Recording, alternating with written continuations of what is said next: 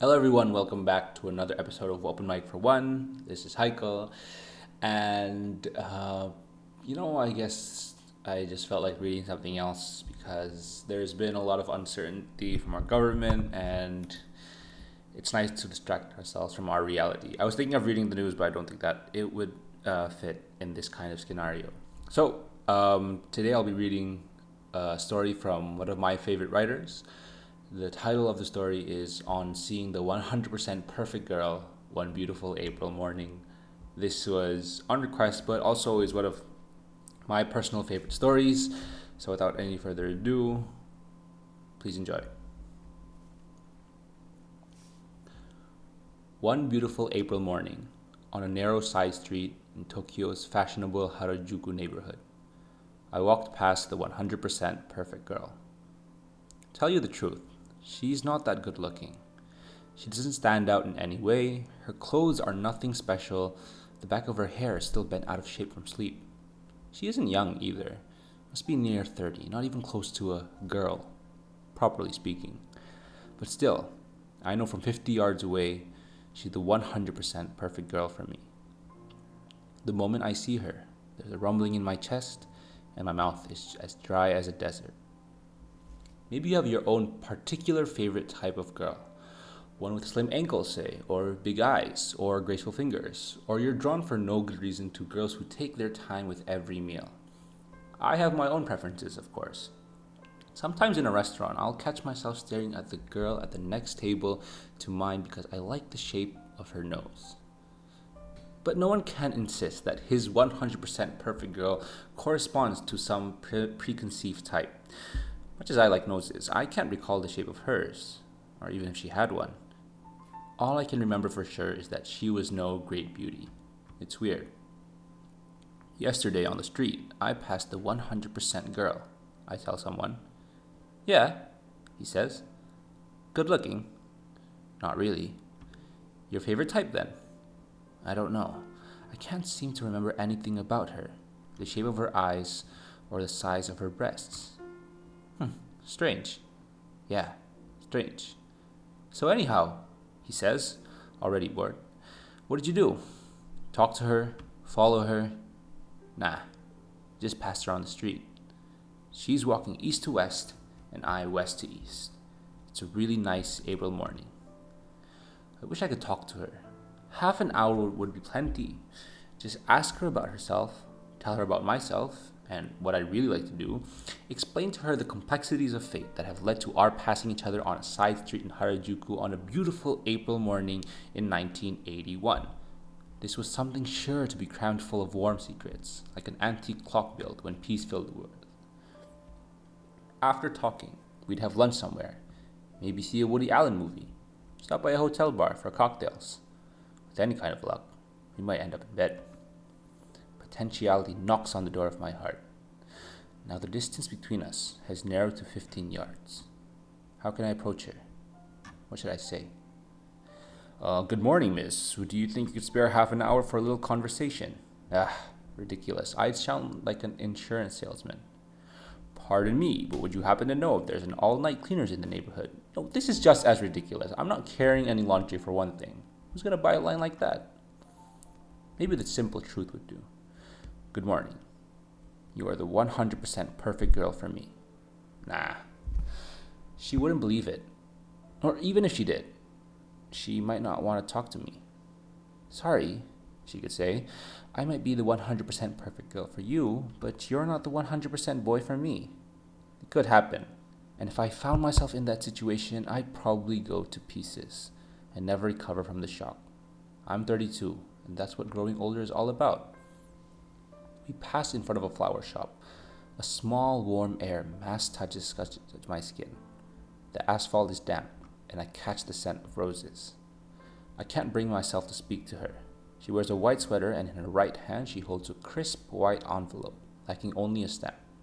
So, she's written somebody a letter, and we spent the whole night writing, to judge from the sleepy look in her eyes. The envelope could contain every secret she's ever had. I take a few more strides and turn. She's lost in the crowd. Now, of course, I know exactly what I should have said to her. It would have been a long speech, though, far too long for me to have delivered it properly. The ideas I come up with are never very practical. Oh well. It would have started once upon a time and ended a sad story, don't you think? Once upon a time, there lived a boy and a girl. The boy was 18 and the girl 16. He was not unusually handsome, and she was not especially beautiful. They were just an ordinary lonely boy and an ordinary lonely girl, like all the others. But they believed with their whole hearts that someone in the world there lived the 100% perfect boy and the 100% perfect girl for them. Yes, they believed in a miracle, and that miracle actually happened. One day the two came upon each other on the corner of a street. This is amazing, he said. I've been looking for you all my life. You may not believe this, but you're the 100% perfect girl for me. And you, she said to him, are the 100% perfect boy for me, exactly as I pictured you in every detail. It's like a dream. They sat on a park bench, held hands, and told each other their stories hour after hour. They were not lonely anymore. They had found and been found by their 100% perfect other.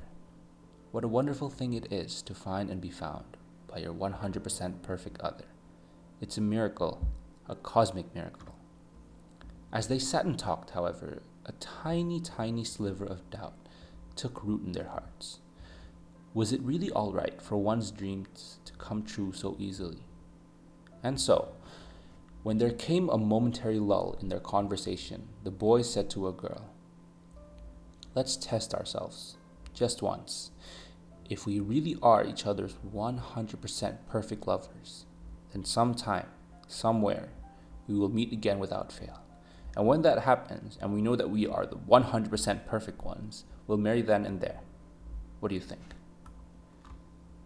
Yes, she said. That is exactly what we should do. And so they parted, she to the east, and he to the west. The test they had agreed upon, however, was utterly unnecessary. They should never have undertaken it, because they really and truly were each other 100% perfect lovers, and it was a miracle that they had ever met. But it was impossible for them to know this, young as they were. The cold, indifferent waves of fate proceeded to toss them unmercifully. One winter, both the boy and the girl came down with the season's terrible influenza, and after drifting for weeks between life and death, they lost all memory of their earlier years. When they awoke, their heads were as empty as the young D.H. Lawrence's piggy bank. They were two bright, determined young people, however, and through their unremitting efforts, they were able to acquire once again the knowledge and feeling that qualified them to return as full fledged members of society. Heaven be praised. They became truly upstanding citizens who knew how to transfer from one subway line to another, who were fully capable of sending a special delivery letter at the post office. Indeed, they even experienced love again, sometimes as much as 75% or even 85% love. Time passed with shocking swiftness, and soon the boy was 32, the girl 30. One beautiful April morning, in search of a cup of coffee to start the day, the boy was walking from west to east, while the girl, intending to send a special delivery letter, was walking from east to west but along the same narrow street in the Harajuku neighborhood of Tokyo. They passed each other in the very center of the street. The faintest gleam of their lost memories glimmered for the briefest moment in their hearts. Each felt a rumbling in their chest, and they knew she is the 100% perfect girl for me. He is the 100% perfect boy for me.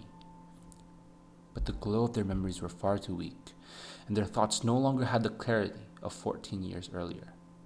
Without a word, they passed each other, disappearing into the crowd forever. A sad story, don't you think? Yes, that's it. That is what I should have said to her.